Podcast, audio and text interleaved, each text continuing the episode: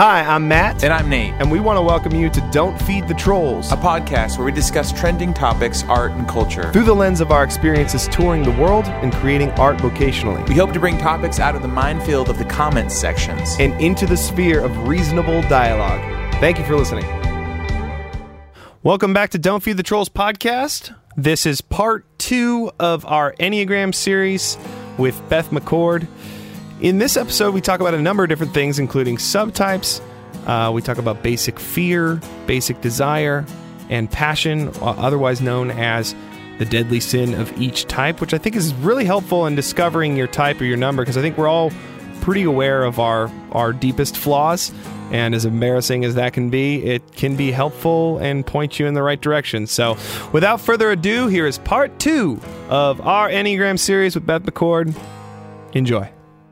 I feel like I've already uh, narrowed down my parents on the list, just Nice. on this list, because I think besides yourself, I think besides yourself, you probably know your parents or your spouse the best. And but part of me goes, I don't really want to pinpoint who they are, but I f- have this notion and feeling. I think that's why I brought up the Gilmore Girls thing earlier, because it's kind of like you don't feel bad stereotyping a character, a fictional character Right. Right. you know but when you think about an actual person it's really hard for me as we're going through this just listening to you guys talk because i don't know as much about it as you guys do but um, i find myself just going oh that's that's dan or oh that's my wife or oh you know what i mean i'm going oh i shouldn't do that you know so Well, and people model attributes of each number at any Yeah. given time. It's and that's why it's really hard to type people because uh, it's it's more about their essence and their motivations and their drives, not necessarily Right. Uh, you know because I can model. Yeah, I can yeah. think of times in my life where I've modeled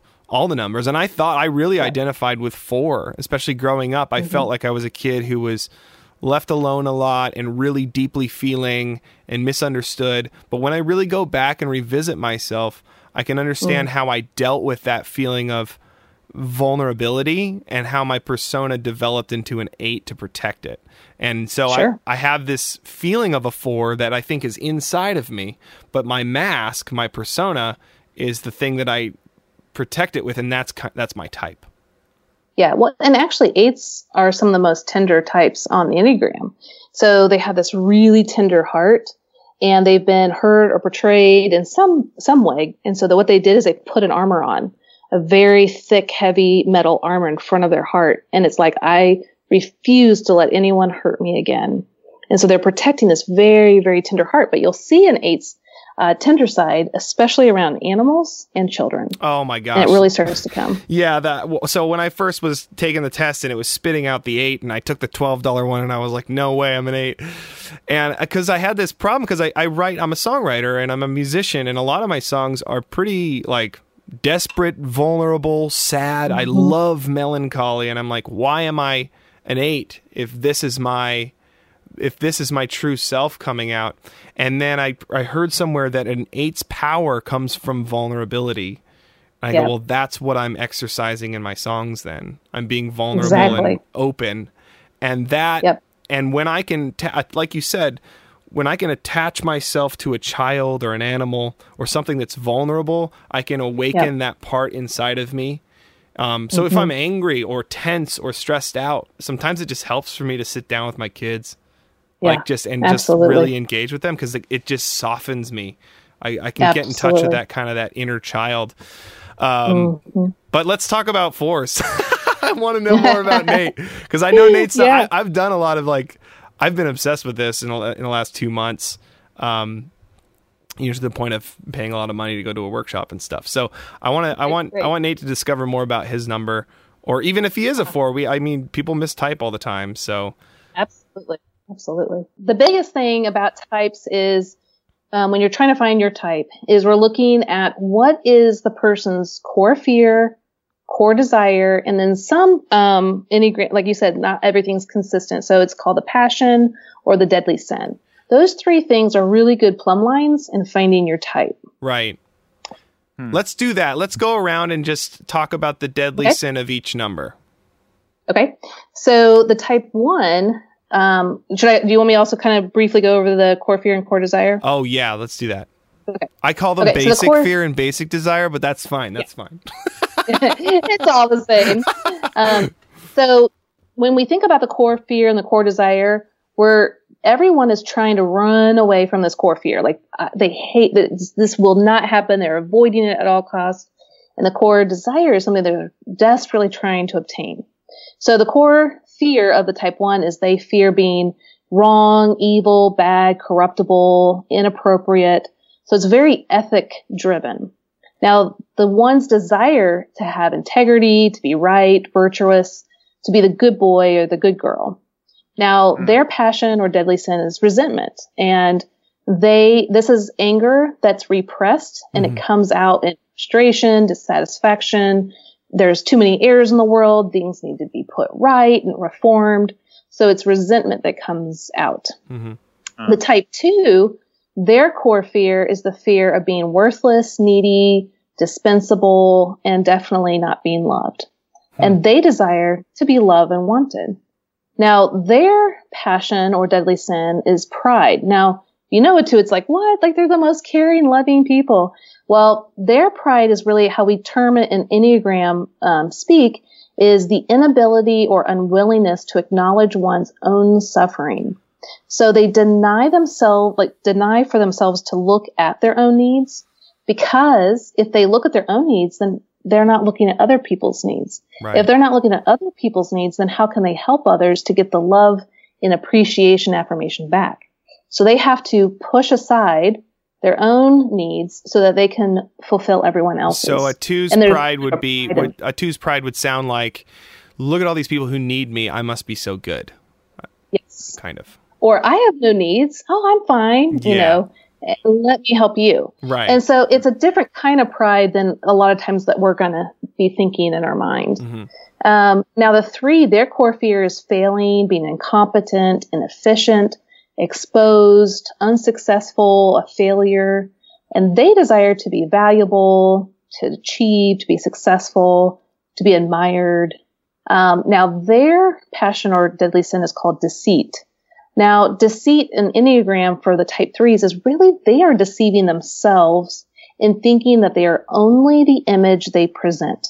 So they're only going to be loved for the image they present. They're only going to be admired for the image they present. So they're constantly going around um, achieving in a quote unquote sense a resume and they they want to show everyone this resume look i was number one at this or i was the best at this or i got promoted here and they're constantly telling people what they've achieved because if they don't tell you then how do you know what you should love about them yeah they get their self-worth from their hmm. I- projection of their ideal self and that's how exactly. they avoid shame then yeah, exactly. Mm-hmm. So they feel, you know, that they're incompetent or incapable. So they're striving really hard to be the most successful image mm-hmm. because they don't believe that people can love them for just being them. They have, they think they have to perform. But the healing message that we want to give threes is no, you're loved for who you are, right? Not for what you do. So the deceit mm. is when they deceive themselves into thinking that they are their projection. Exactly. Right. Exactly. All right. So wow. type fours, the romantic individualist. Um, so they fear being inadequate, emotionally cut off, defective and flawed. They they fear being plain and mundane, and definitely they fear have, not having significance. They desire to simply be themselves, their authentic self, to present this authentic self to the world, and they desire beauty and aesthetics. Um, and their um, passion or deadly sin is called envy. And we talked about this earlier, where they feel that there's something fundamentally missing in them, like that puzzle. And so they're constantly looking and comparing themselves with others, yet they're thinking that others have a complete whole puzzle or life or circumstance and that they're the ones lacking. So it causes a sense of melancholy and it can get into depression if they allow that to kind of run rampant. Hmm. So hmm. the envy they're constantly looking in their in their neighbor's bowl and saying they have more than I do. That can lead right. to depression. And it's not true, you know. And so it's just like the seven, how we want them to savor the present moment. We want to help the fours to realize a lot of times in their mind they're thinking, "I am my feelings," hmm. and we want them to help them to understand you're not your feelings. I know it feels that way, but you're more than that. You're more than your feelings. And so we want them to help, we want them to be able to look at their feelings kind of from an objective outsider view and see okay, it, how much of this is fantasy? Because what they feel, they think is real.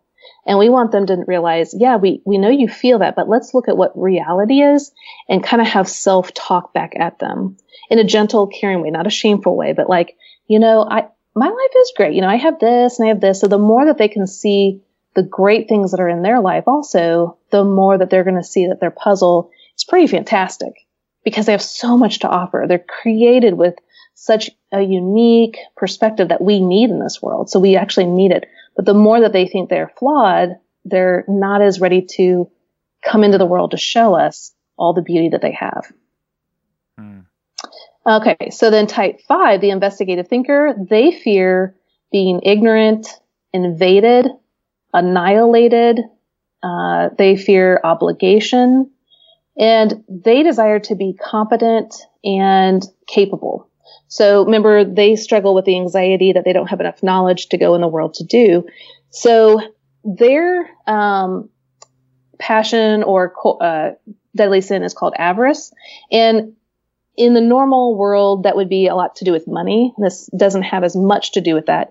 So avarice for them, they feel that if they are with people and have interactions with the world too much, that they literally are going to be depleted um, into annihilation and and um, a catastrophic depletion inside themselves. So they, if you think about a five as, you know, battery life in your phone.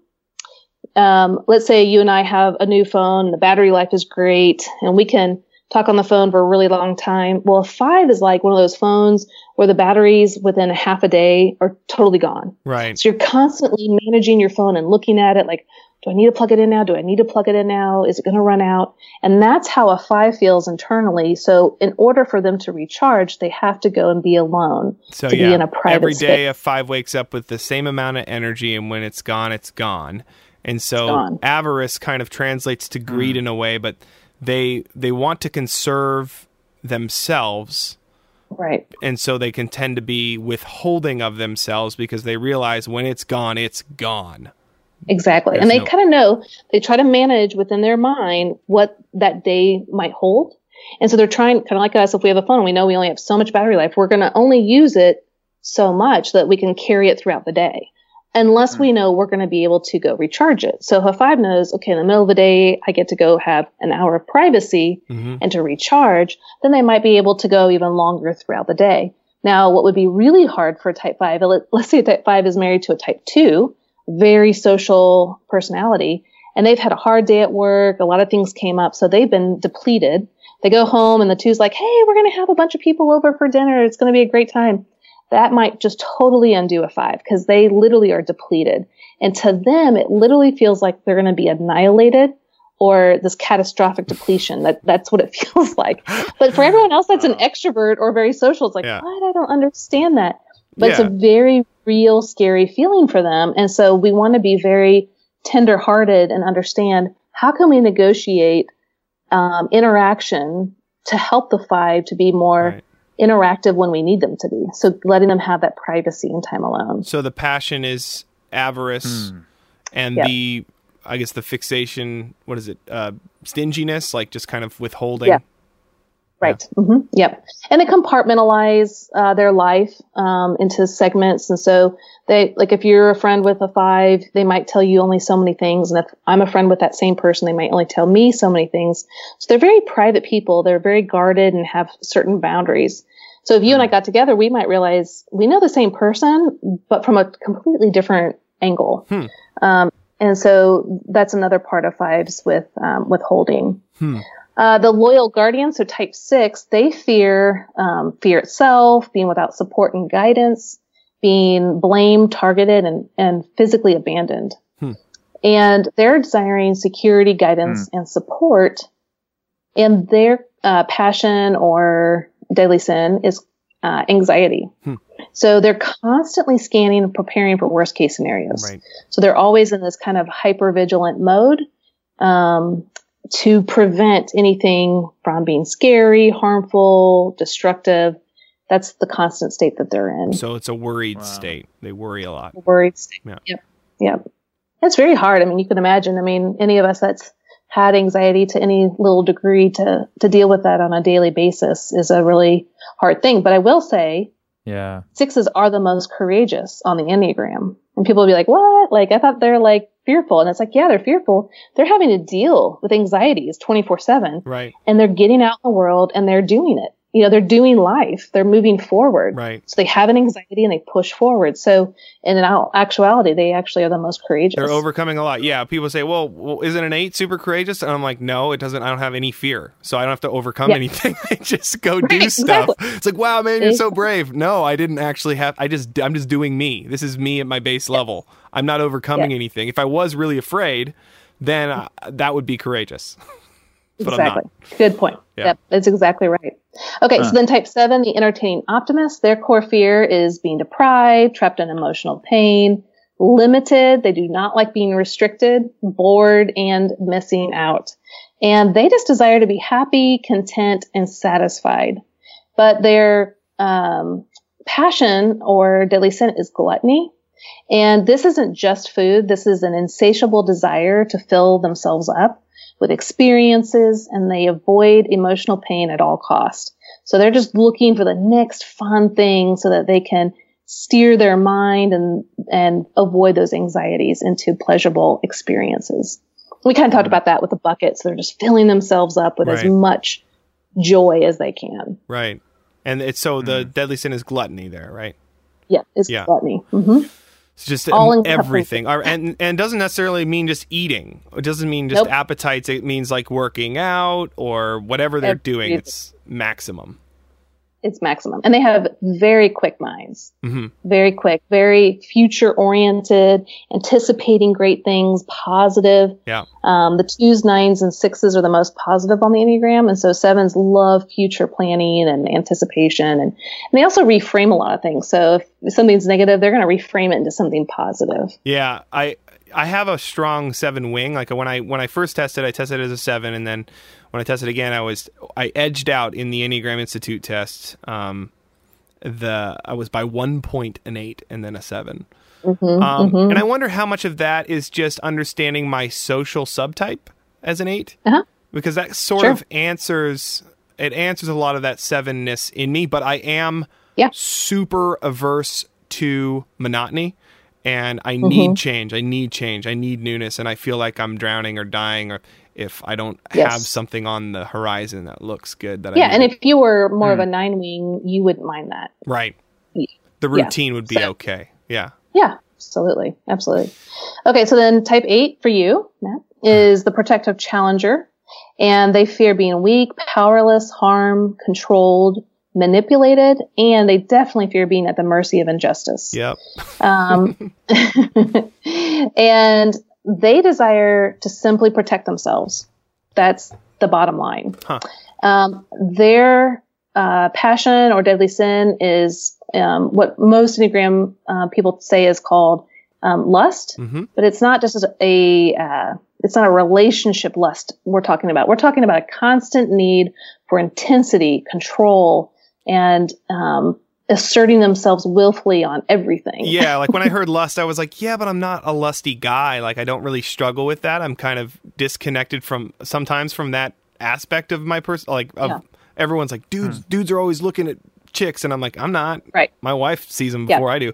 But um, but when they said it was a lust for intensity, I was like, oh, that's it. Yes. I want more. Huh. Yeah. So another word you could use is excess, you know, or just intensity. So when an eight sees like a chocolate cake, it's not like, oh, maybe I'll have just a sliver. It's like, I want the whole thing. it's just like, it's like just intense, you know, and, and it's kind of like when we said the snowplow, they're intense on everything they do and they willfully assert themselves. So if you just happen to be in the middle of the road, I'm sorry, but this intense plow, you know, is going to come through and take care of things.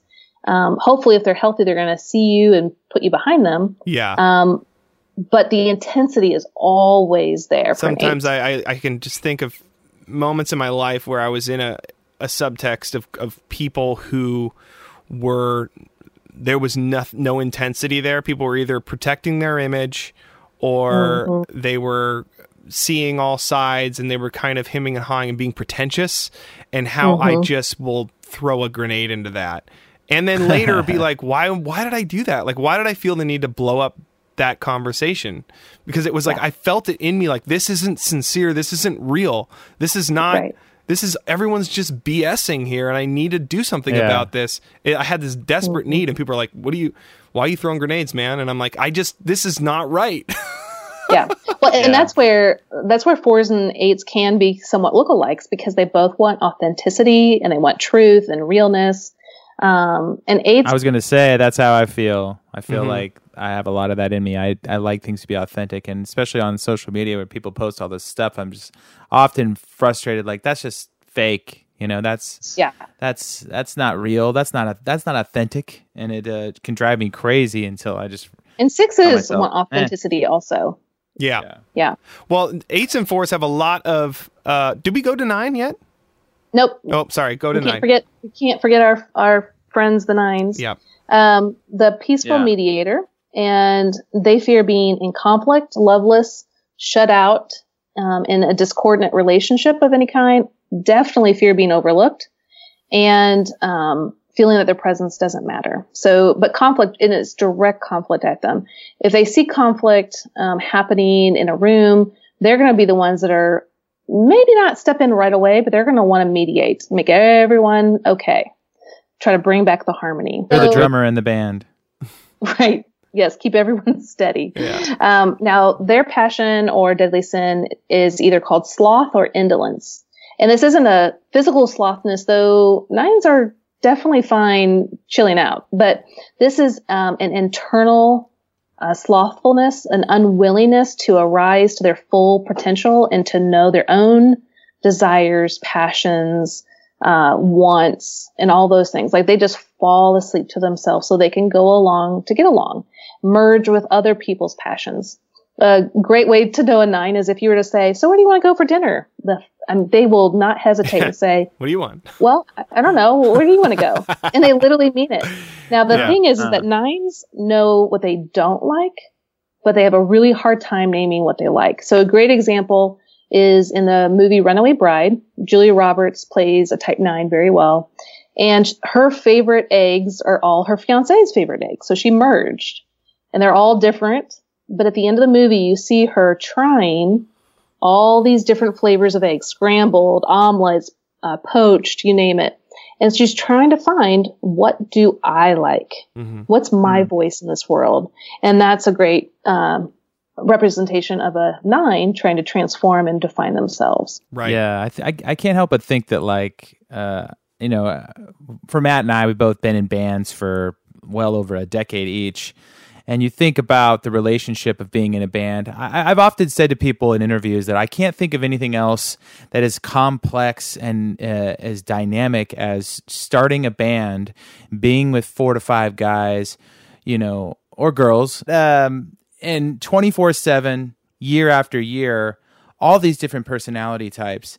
It feels like I, I almost want to go back and pick out some of the best bands and say, each guy represented one of these numbers, and that's Well, why they were so great. I think I've you know? seen I've seen Yep. personality type studies on U2, and how Yeah. like they are like the perfect. The reason they've lasted 30, 40 years or whatever is because they balance each other out so well. yeah. Uh, And you can, you can see it. You can feel that, right? I Mhm. mean, it, it's not just that they're just trying to make it and like they're just barely hanging on. Like you can feel the synergy right. in that band for sure. So Hmm. I want to talk about eights and fours because we can both be. Uh, we have a lot of similarities, Nate and I, but we are Yeah. very behaviorally different. I'm coming at, I'm coming at life through the gut triad. He's coming from Right. the heart center. So I, so sometimes we don't see eye to eye, but we can look alike in a lot of ways. We're both very individualistic. Um, you know, I we don't think the rules apply to us. But for very Right. different reasons. Uh, I, I break the rules because how dare you try to control me? I'll show you that I don't need these rules.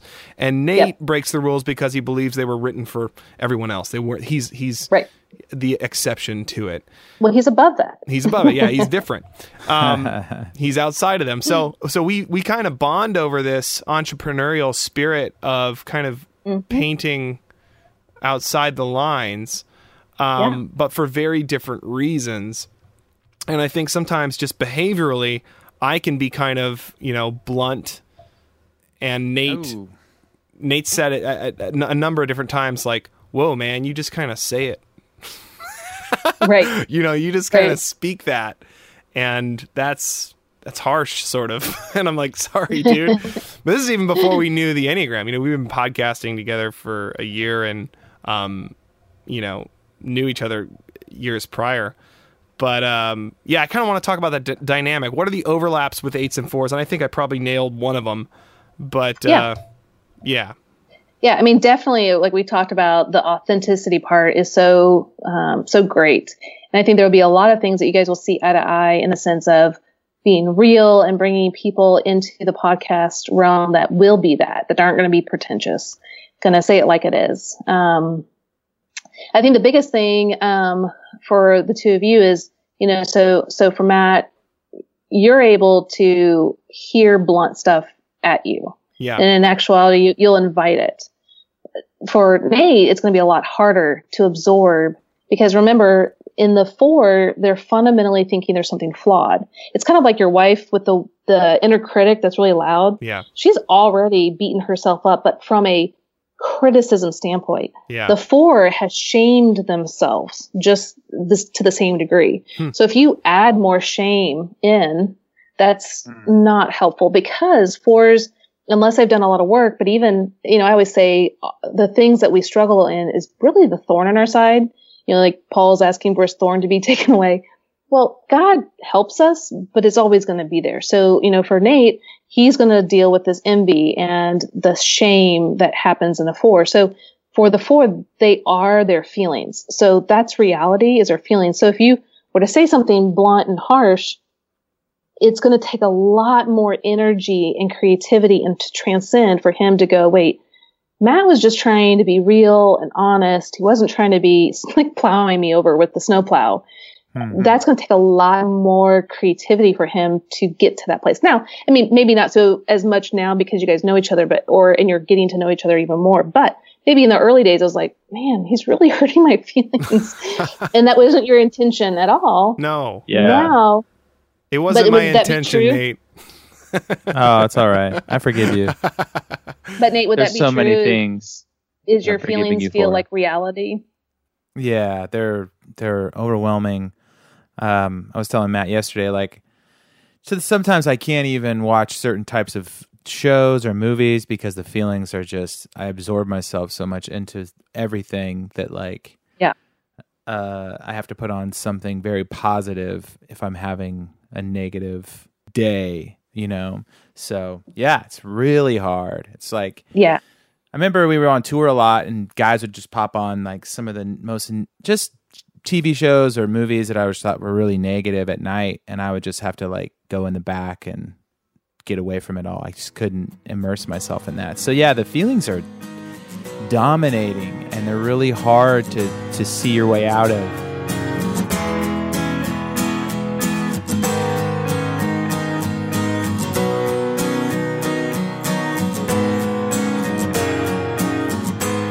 I've worked in a church with my husband. Um, I was the administrative assistant, and my husband was um, pastor of ministries. And so we had a lead pastor who was a type four. Wonderful man. Um, but on Mondays, you know, after uh, a Sunday preaching and really exposing, you know, who you are and your unique heart through your sermon, you know, as a four, a lot of his feelings are going to start conjuring up like, you know, what are people, you know, feeling and, and they kind of project feelings and then think that that's reality. So he has to do a lot of mental and heart work Mm. to stay kind of neutral. Well, then he comes in on Mondays and he's exhausted, you know, by just trying to stay neutral and present. Well, my husband's greatest strength in Strength Finders is restorative. Well, in order to restore something, you got to see what the problem is. So he's he's a six, and so he's looking for all the problems, and he's ready to on Monday get in there and tackle them. Well, when you bring up all the problems, that can feel negative. Now, to him, it's just, hey, let's just get this done, let's get things fixed. But you can imagine a four is hearing there's all these problems. Hmm, you know, things yeah. aren't going well. And so it pulls him down. So, and we would laugh, you know, he would come in and say, Hey, can we kind of maybe hold off on all that stuff till Wednesday when I've recovered and let's keep things lighthearted yeah. and positive. And, you know, and it was great because we knew the Enneagram. So we were able to go, yeah, you know, we get it. You know, this is a hard day for you and give that mercy to him and um, let him uh, take a break, so right. to speak. Yeah. So we're probably going to split this into two podcasts. Um, and we can do Nate and I will do an intro for the next one, but I want to probably we'll cut this up. We'll do a lot of editing and stuff to sure. to make it yep. all flow together. Nate Nate the very creative four does brilliant work with music and and nice. stuff and, and so it'll sound really nice. But um I want to talk about subtypes uh, because I know I kind of discovered my subtype, and there's kind of a uh, there's three instincts, instinctual variants. I think some people call them which yep. um, which I think people say all social mammals have. You have self-preservation, you have yep. social, and you have one-to-one, or what they call sometimes sexual. Um, yep. But I think uh, this Beatrice Chestnut uses one-to-one. Um, yeah. And I really like kind of her description of the instincts, but. So each number has one of these. You can be a self. I can be a self-preservationist eight. I can be a social eight, or I can be a one to one eight, and that can those different manifestations I can behave very differently from one to the to the next, right? And you also have yes. a dominant one and maybe a passive mm-hmm. one. So you have one of two. So I'm doing right. a bit of your teaching for you because sorry. No, um, that's great. Yeah, go but, for it. But I know what I I know what I am. I know I'm a SOSP, which is a social and then self-pres 2nd mm-hmm. And I'm mm-hmm. not one to one really at all. Uh, but yeah. I want to see if we can. Um, I don't know if you want to go around the whole circle and talk about. That's a lot. That that might be, a seventeen. Yeah, there's twenty seven different subtypes. But let's talk about the four because I kind of know what my yeah. subtype is and see if we can um, see if any of oh. the uh, any of the subtypes of four can resonate with Nate. Yeah. Well, and also one thing to realize with okay, so the self pres we're talking about people when you're in a self-pres instinct, and we all have all three of them. Mm-hmm. Um, now, the self-preservation instinct; these are people that are really focused in on shelter, food, security. You know, just your self-preservation stance. So it's it's more self-focused. That doesn't mean selfish. It just means self-preservation. Um, mm-hmm. That's more dominant in these people. And then the social is more of a herd mentality. Like we're going to survive as a herd, you know, as a group. Like I'm going to gather my people and we're going to, we're going to tackle life together. And then the one to one, they're really looking for that very intimate, intense relationship. Now, the hard part with this is, um, you know, nines want connection, so they all nines will think they're one to one immediately, and same with fours. Um, but what you really need to do is to read Beatrice's uh, book, Beatrice Chestnut, The Complete Enneagram, because she does an excellent job describing um, all 27. Um, now, what's interesting is that so there's three fours and three eights and so on and so forth. There's one of them is the counter type, meaning they don't quite look like the typical description of that type. Um, and so for the type fours, the self self preservation four is the one that doesn't quite look like all the other fours. Hmm. So um, this four doesn't look, um, and they can be kind of mistyped very easily. The counter types um, mm. they tend to still have the darker emotions and feelings, but they're going to deal with it more privately. They're not going to be so open. Um, and so we kind of see them as long suffering and stoic in the face of pain. Um, and so they're kind of just more private about their pain. They're not so dramatic and moody and temperamental outwardly. So some of those fours can mistype themselves because in most books, you're going to be reading about the other two more um, more naturally. Right. Um, and so that's the self-preservation for is this long suffering. Now the social for they call or I'm sorry, the self-pres was called tenacity. The social is called shame. And they definitely feel their shame. They express their shame. They express their suffering outwardly. They're very sensitive. Um, and they're really kind of deep into their melancholy and they actually we'll call it the sweet melancholy of the soul. Like they enjoy their melancholy. It's a safe place. And actually, when you were saying that, Matt, I was like, oh, that does sound like a four. uh, and um, they will seek attention through their suffering moods and kind of lamenting. So that's the social Uh-huh. four. And then the one to one four, they're um, called competition. And these are the ones that look very eightish. And so remember we talked about how they fundamentally feel like there's something missing in them. Well, these fours will actually be very competitive and almost proving that there's not something fundamentally missing. So they're constantly looking to be the best. So it kind of looks almost three-ish also, looking like they're the best or they have they have this complete puzzle. They're going to prove it. So they're very competitive and kind of almost an angry four. Um, so y- these three fours are very different, um, but it's the the temperamental, moody types of social and the one to one that you're usually reading about. So Nate, with those descriptions, which one seems more like you? Hmm. Uh, I don't know. It's hard to say. I would say that um, I think I'm not as competitive as I once was, and I'm definitely I definitely connect to people by sort of like if someone says how are you doing, I'll go, oh man, I've just been going through it, you know, and so I'll open up. So I like to connect with people with the melancholy. I think that's part of part of my thing. So if like a friend texts me, "How you doing, man?" I'm just like, "Oh man, you know, I've been anxious lately, and I've been worried about these things." And it's I don't I tend to, and then they go, "Oh, I'm sorry," uh, you know, and uh, that kind of gets the conversation going a little bit. So yeah, and So those two, you, the social and the one to one, seem to be more uh, familiar than the self pres. Do you think? yeah, but I don't know. I think I have a little bit of that too, where And like I said, we use them all. If you think about them as like waterfalls that cascade, you know, one down to another, down to another. Some people will use, Yeah. let's say, let's say you're social first. We're just going to pretend, and then let's say you're one to one, and then self pres. Well, they're called stackings, and they can they can be stacked real close together, and that means people use them quite a bit. Or maybe one of them is really far away. You still use it, but hardly ever. Right. Um, the third one that we usually have is kind of a blind spot for us. Um, but it doesn't mean you don't use it. We use all three. Um, it's just how much do you use it? And different seasons of life are going to be different. If you lose a job, you know, the self preservation is going to pop up a lot more than it did in the past. Um, if you're not a self pres and Yeah, you know, yeah. if, if you've lost connection with a group, um, then maybe the social is going to pop up for a season. So, um, but usually you have one that's a little bit more dominating most of the time. Yeah, I, I would say, and we can go through the the instincts for eight if if you want, because then we can talk about um how Yeah. I how I arrive at that. But yeah, let's just let's just do that. Let's just do um self pres social and one to one for eights, and then uh, and then we'll have a comparison.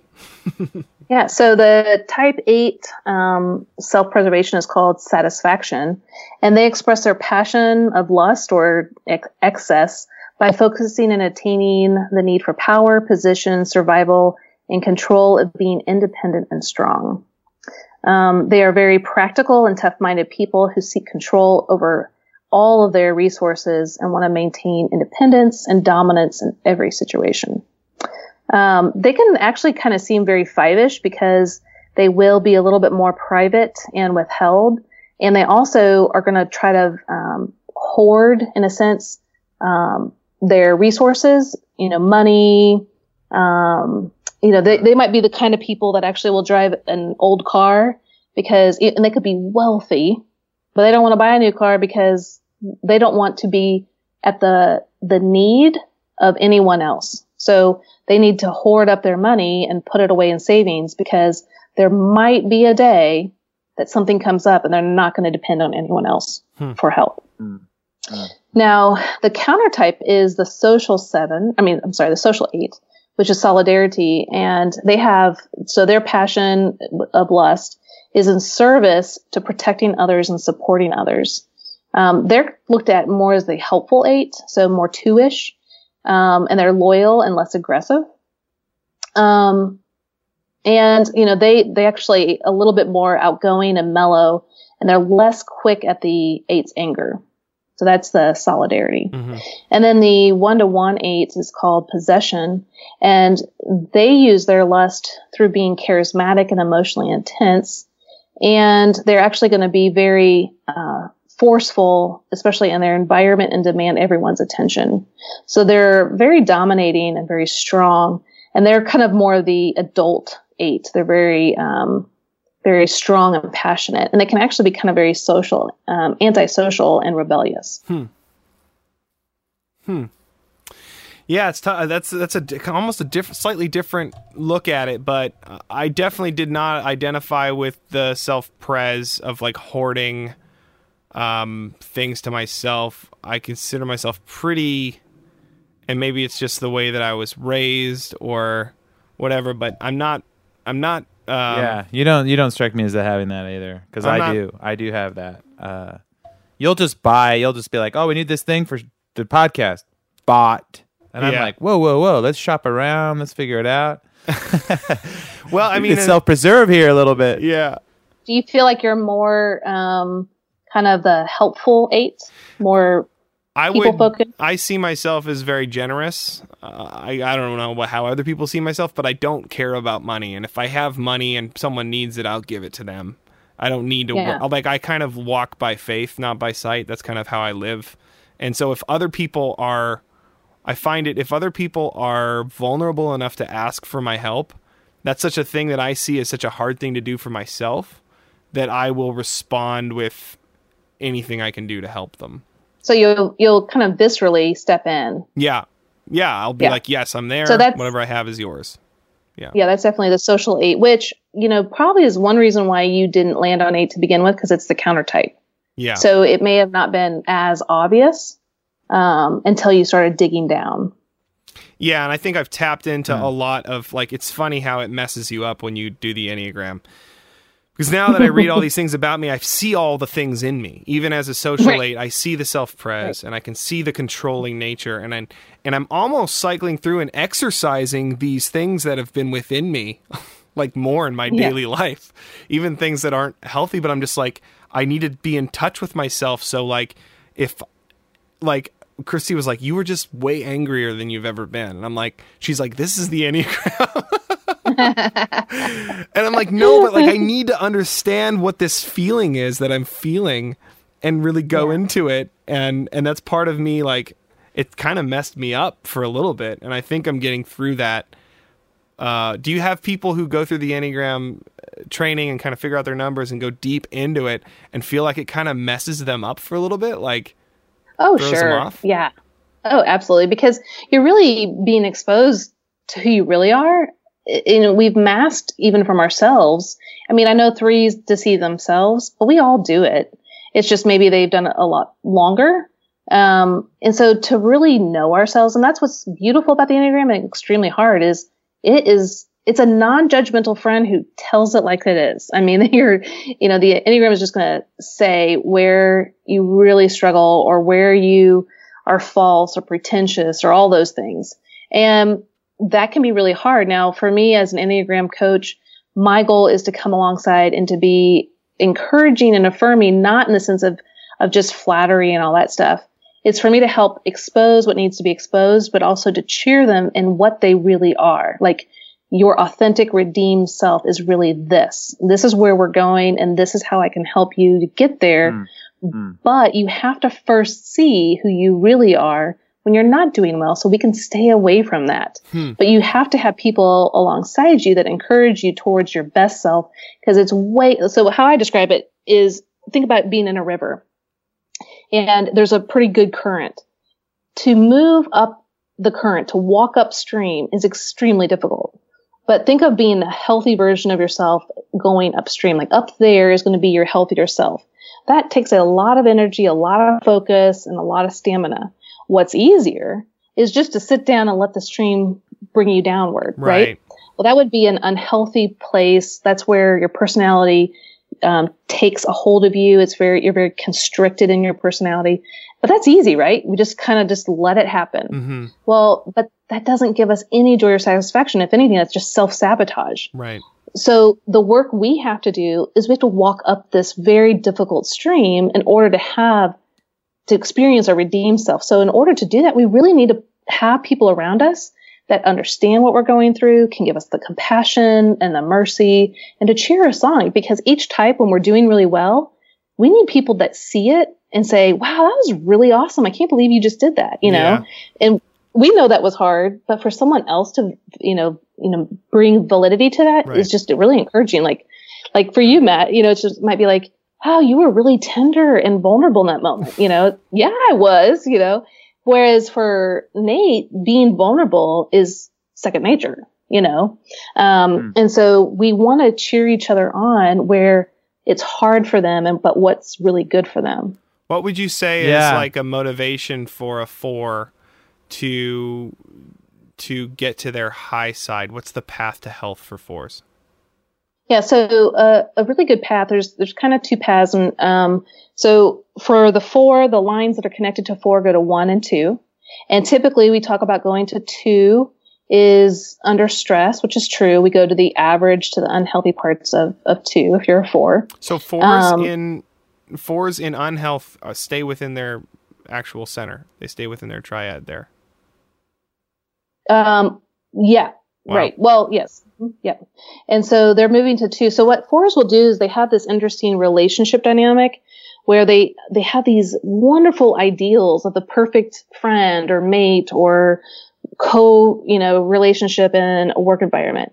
But then they find this person and is like, oh, this is like the greatest person. And then they get a little closer and a little closer. And then all of a sudden they see the person's, you know, warts and all. And it's, then they kind of push back, you know, and like push the person away. But then they realize to push the person away maybe a little too far. And so they use their two, the not so healthy parts, and kind of cling back to them and be a little bit more possessive and needy. And so they're trying to really bring that person back in. So the healthier side for the four is to move to the high side of one, where they're going to be more principled, um, grounded. Their emotions will be more even keel and not so all over the place. So that it's called equanimity, emotional balance. And that's really where, so it's kind of like the four taking their feelings and putting it outside of themselves and examining their feelings like, okay, is this real? Because to them, it feels like reality. Are these really true? Or is this just my feelings running away I mean, with it it? sounds like so many things to me. It's it sounds like cognitive behavioral therapy, which is like practice to help you understand, do self talk, and understand that you are not your feelings. Uh, and Yeah. then also this whole thing about either either wading upstream against the current or just letting the current take you. It feels like the hard task of just self awareness, Yes. which um, and it's hard. I just think today in Yeah. society, especially, we are so unself aware. We do not know what our motivations are. We do not know how our fear is dictating the way that we shop or the way that we vote or anything like that. We just aren't aware of it. And uh, Right. I feel like the Enneagram is a tool that's come along just at the perfect time to say, hey, let's go within ourselves and understand ourselves um, and be aware and do the hard work of that inner journey to say, um, I need to. I need to go to my high side. I need to fight against the current and walk upstream and get to a destination that's a little better than this because this is not Exactly. working. And I'll tell you, every type, when you're starting to move upstream towards whatever number it is that, you know, brings you a little bit closer to who you are in your redeemed self, it's not like, oh, this is just wonderful. I love this. This is so much fun. I mean, it's just Sure. hard, hard work. But when you get there, you'll experience something you've never thought you'd ever experience, and it will bring you more like kind of joy or satisfaction or depth or reality that you could never imagine. So, for example, a type nine, they avoid conflict at all costs because they don't want conflict. But when, and so they, remember they kind of, um, they hide themselves, they forget themselves. Mhm. But when they show up and say, Hey, this is who I am. This is my voice. This is my talents. Yeah. Well, guess what? People are going to push against that. But when they're true to themselves and they show up, they can face that kind of conflict. I mean, Like Matt, for you, that wouldn't be conflict, but to them, mm-hmm. that's conflict when someone pushes against. But they will feel alive because they're being themselves. So they can be in conflict and still be alive. And it's So like they're like, I just- want, I want this for dinner tonight, and that's what yeah, and it kind of you blows know? their mind. Like, you mean I can be in the midst of what I thought was the most worst thing ever and have peace? Because I'm being me. Mhm. I mean, it's just like, it's just glorious and beautiful. So the very thing we're afraid of and we're fearing can actually be the path of growth. So Matt, for you, fearing being weak and vulnerable. Mhm. Well, vulnerability, as we all heard from Brene Brown, is strength. Right.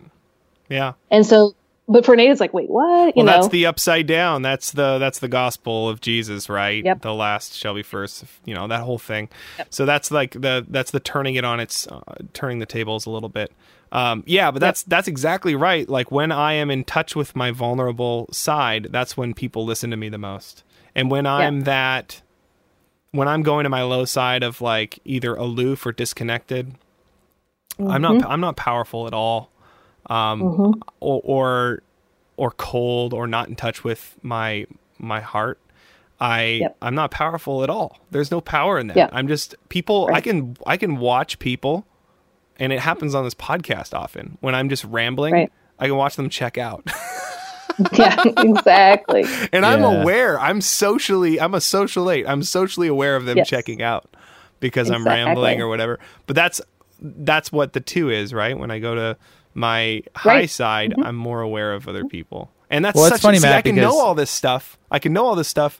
Doing it is another Yep. thing completely. Yes. Uh, and I would say that I would say that there's a couple times lately where Matt, you'll just be all emotional and you'll speak to that side of me and I go, "Whoa, Matt, where'd you get that from? You know, you've been doing some enneagram studying." right. Because- Right. Trying. emotional support. It's like, man, if someone comes alongside me and says, "Man, you're doing great. I really love that." Um, it just like makes the makes my day. Um, yeah, absolutely. Well, and when or I say someone when can I kind of it, predict your feelings and then speak to them. That's the Yeah. biggest thing. Like you know you're feeling a certain way. Sometimes I almost want my wife to read my mind and just come to me and say everything's going to be all right. I know how you're feeling right now. I can just see it in your eyes, you know. yeah, fours want to come, want to be discovered, yeah. right? hmm Rescued. hmm They want someone to someone to come find them, as opposed to having to assert themselves to be understood.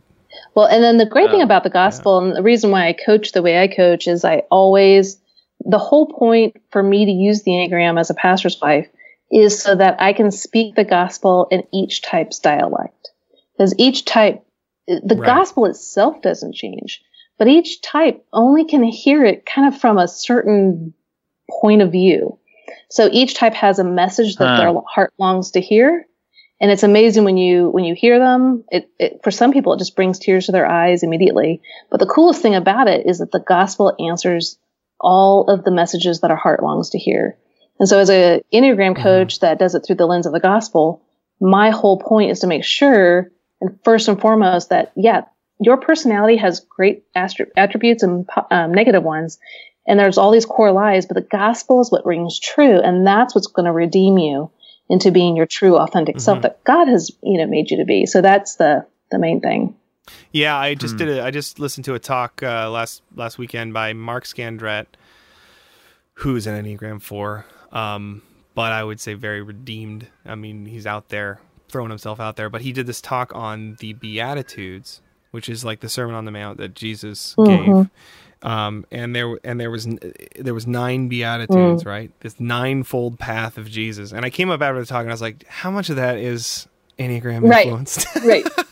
and he's like, ah, I don't always say it, but it's true. He's like, I, I, he's like, I tend to believe each of the. So he went through each one, each of the ninefold path, and how each one he would, he would almost do um, NLP, neuro linguistic uh, programming, where he he had a sign for each one. So we, our hands, he would make everyone make a hand gesture for um, blessed are the meek or whatever, and and then there would be like a a response of like God give grant me the strength to surrender or something like that. I don't know, but it was something like that. But it was, and I was like, oh man, how much of that is Enneagram related? Because he told me afterwards, he was like, yeah, I think every number on the Enneagram has like a specific core uh, Yeah. beatitude that they need to embrace in order to find them tr- Yeah. their true selves.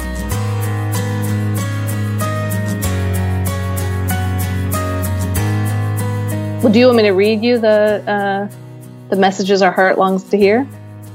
Yeah, I would. okay, it will be that. interesting. Okay, so um, so again, this is as little children, we were longing for this message, and some some books will call this the lost childhood message. So, even to this day, though, we're still longing to hear this message.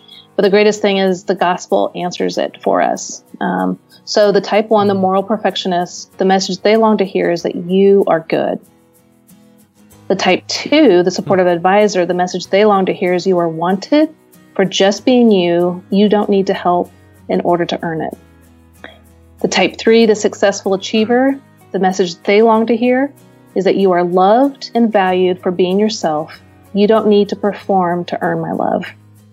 The type four, the romantic individualist, they long to hear you are seen for who you are, you are special and unique. Type five, the investigative thinker, they long to hear your needs are not a problem. Type 6, the loyal guardian, they long to hear you are safe. Type 7, they long to hear you will be taken care of. The type 8, the protective challenger, they long to hear you will not be betrayed. And the type 9, the message they long to hear is that your presence matters. Now, when I heard mine, hmm. Hmm. I wept and I have a special picture of a lamb and in the lap of his owner, of a shepherd, and he's just all cuddled up. And that message, what I realized was the message of the good shepherd is this message to us. So, like for Matt, Christ is saying, You will no longer be betrayed. He's got your back. And he hmm. does. And so, Nate, for you, God sees you for who you really are, your unique, authentic self. And there's nothing flawed, nothing wrong he has answered all of that and made you complete and whole in Christ.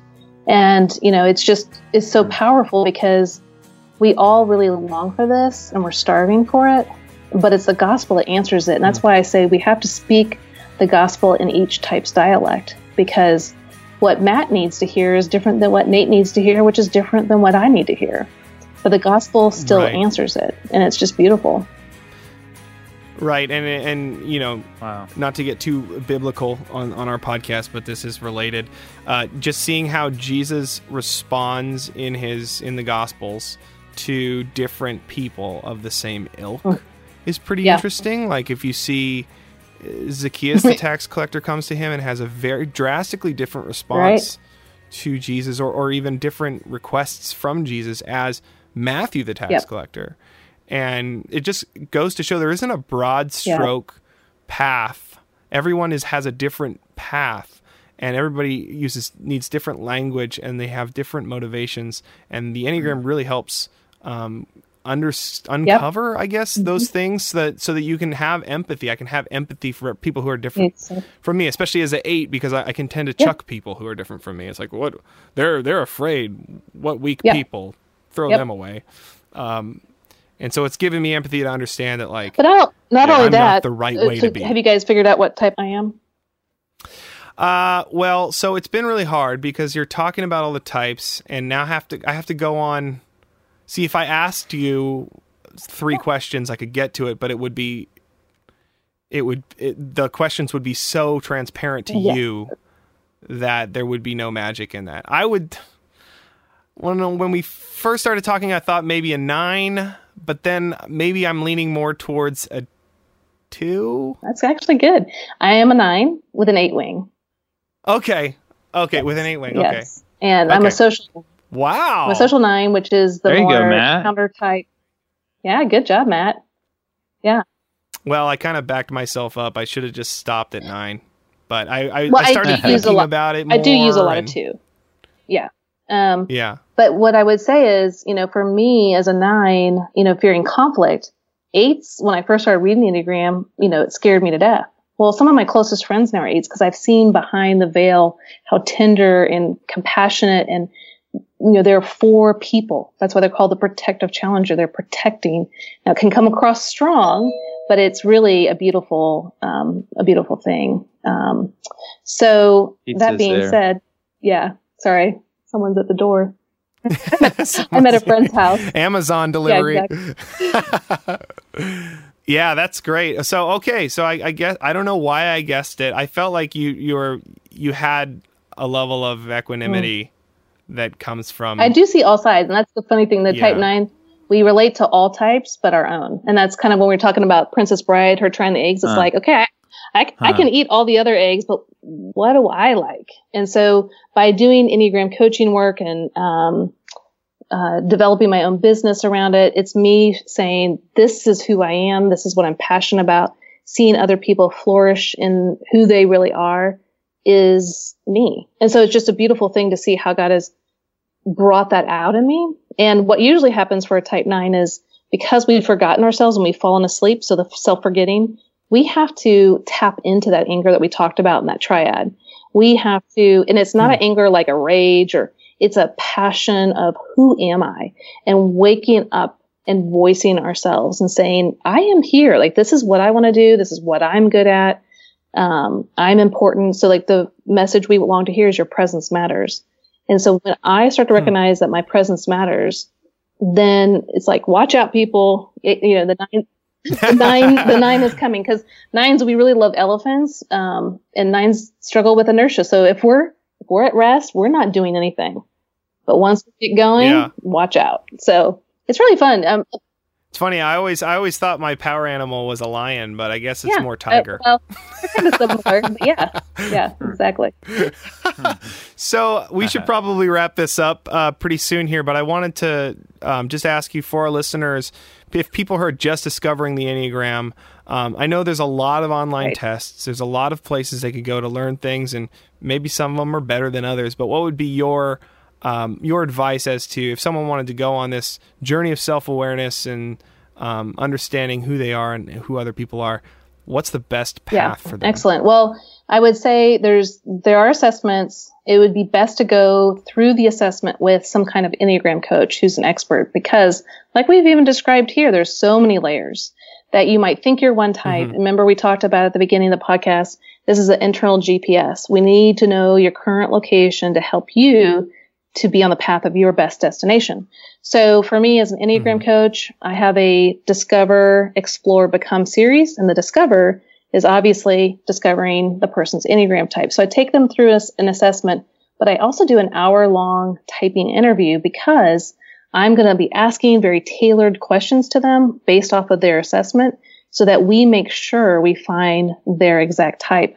Um, if that's something that people, you know, don't want to, you know, do or go through, I would say reading some of the really good books out there. Um, the Road Back to You by Ian Cron and Suzanne Stabile is a great narrative of the Enneagram, and he really captures each type and who they really are in their essence. And so you might really find your type in there, but definitely don't rely on the assessments alone. They're only maybe 75% accurate because it has to do with do you know yourself? This is a internal self assessment. And if you're not really aware, type nines especially, they might test out as every other number but their own. Right, they might test out as, as their spouse or whoever they've predominantly Right. merged with. So that's why it's really good to um, be with an Enneagram expert who, because each type uses a certain lexicon, they talk a certain way. And so for that Enneagram expert to really hear them out to make sure that they're on the right path. The second thing I do is I take them through um, an overview of the Enneagram. And by seeing how the Enneagram works, but also each of the types, then they can, oh yeah, that's me. I, I really see that. And we have discussion through it. So if they're still kind of stuck, we go through that and it really starts to open their eyes to all the nine types for sure. And So this isn't just a can take a test online and see what No. I am and then read about me like a horoscope. uh, the Enneagram is a is a map that should be used not just to study the Yes. map. Like you don't want to be a cartographer. Right. You want to be a Yes. journeyer. You want to go through the journey in, in, in the third Yep. dimension and actually travel. And that's a difficult thing to get on. But like if you're at a point in your life, and that, this is one thing uh, Chris Hewitt said when I was at the workshop, was uh, the Enneagram will find you Yeah, when you're ready Absolutely. like and sometimes people they come across it and 10 years Yep. go by and they come back to it and they finally embrace and and and use it as the journey tool that it's meant to be used as and so you know if this sounds like oh that's fun or whatever i'll just read my type and like you might not get anything Right. out of it and and but that's fine but maybe you don't need to Right. right now and Yeah. that's okay it's not for like i can be pretty mm-hmm. prescriptive just being my type, like everyone should do this, Right. and maybe even selfishly, like everyone should understand that I'm not being Right. mean. I'm being Yes. me. You know, like give me some grace Yeah. here. I'm not trying to be Yeah. a jerk. You know, like understand me. Can you learn the enneagram so you can give me grace? because that'd be nice. But like that's not that's not the point. The point is to to if you're at a spot in your life where you're like I something's Yep. not working. I feel like I'm just floating downstream. I want to be healthier. I want to be better, better dad, better Yep. spouse, better, you know, Yeah. anybody. And you do a lot of business I do, work, yeah. right? I mean, it's been great. I mean, just think about, for instance, uh, I've done stuff with real estate agents. Well, not only to help them to understand their customers and what they might want, because of course, any of the types might want a different kind of home or different things. So not only how to market to your customers, but also the agents have to work with other agents in negotiation. So if you're a type two and you're negotiating with an eight, well, what are some strategies that you can use in targeting, you know, that other agent so that your clients get the best deal? Right. Because an eight's going to be pretty powerful, right? So you're going to want to know how Right. to handle that kind of situation. Challenge the Yeah. Exactly. Stand up, be the eight. strong. Come back Mhm. yeah. Come back hard and the eight'll the eight'll go right calm right down and be like, "Ooh, here's someone I can trust." Exactly. Exactly. but all the other types yeah. aren't probably going to feel that unless they understand it. And so that's that's one Right. way you can really use it in the business. But also, you know, if you're a manager and you're working with different numbers underneath you, what's going to Yeah. motivate each number to be the best employee is going to be very different. Yeah. And so it's really Wow. good to know how to develop your staff and to just have, you know, empathy and understanding and kind of uh, lightheartedness instead of it always like it's not gonna yeah it's not gonna go well if you shame a four it's not gonna go well if you criticize Right. a one those aren't the things they need to hear to be their their, their best exactly. selves. So, so bringing you know someone like myself in to do a training and to help each of the types know which one they are, and then to get them on a developmental path for their business and personally, you're going to see you know I just say it's um, accelerated growth path is the enneagram. It's almost like growth on steroids. I like anything on steroids. I'll take it. well, thank you so much, Beth. This has been yeah. uh, thank you. super Thanks. awesome. Um, Yeah. I uh, so how can people Yeah. find you? You're at uh, your your enneagramcoach.com. Is there any other place Well, online? uh, on Twitter, I'm Enneagram underscore coach, and also Instagram. And Instagram is where I've got a lot of followers. We have some really fun uh, posts. Um, each day is a different post for each type or a different type. And so you can uh, check me out there. But also coming up in the next month or two, we're going to have yourenneagramuniversity.com. And this is where we're going to have online courses starting with Enneagram 101. And then we're going to move all the way through, you know, we're going to do subtypes, Enneagram structure, all the way to people who are wanting to become an Enneagram coach. We'll do trainings for them too. We'll get into marriages, workplace. So that's all coming down the road. That that's awesome. That's great. I I'm like I told Christy the other day, my wife, I, I maybe I want to become an enneagram. Yeah. You- like I'm learning so much yeah, about you might it. as well. I mean, that's so mine's a 12, a 12 week Enneagram uh, course, 90 minute uh, video sessions with 188 pages um, of material. Wow. So it's it's intense, but it's really really good and thorough. And so, you know, for me, that's the passion is to get other people out there that can speak into the lives of others with encouragement and hope, so that everyone can live their best life. Yeah. Yeah. That's great. So Yeah, yeah, so so, right now great. you're Enneagram uh, coach.com and hopefully in a month or two you're enneagramuniversity.com. Awesome. Thank you, Beth Thank McCord. you. We appreciate Yeah, you thank you so joining us and spending a couple hours explaining the Absolutely. That about wraps it up for us. Uh, thanks for listening to Don't Feed the Trolls. Tell your friends about our podcast if you haven't yet. If you're interested in any of this Enneagram stuff, you can check out Beth McCord online, your EnneagramCoach.com, and then the, the university coming soon. Uh, if you have any questions about anything, we can refer you. Uh, if you email us at don't email the trolls at gmail.com or through our contact form at trollspodcast.com. Uh, what else, Nate? Twitter at trollspod, Instagram at Trolls Podcast. I mean, we're just all over the internet, just doing Yeah. our thing. Uh, if you have any questions, concerns, comments, um, we'd, we'd be happy to forward you information on the Enneagram, but this is obviously not an entire exhaustive thing. This is just scraping the surface. I did eight hours in a day and I barely understood you know just the surface level of this Sure. thing. So it's such a, a deep tool, and uh, yeah, we just want to encourage you guys to check it out if you're interested. Um, until next time, thanks for listening.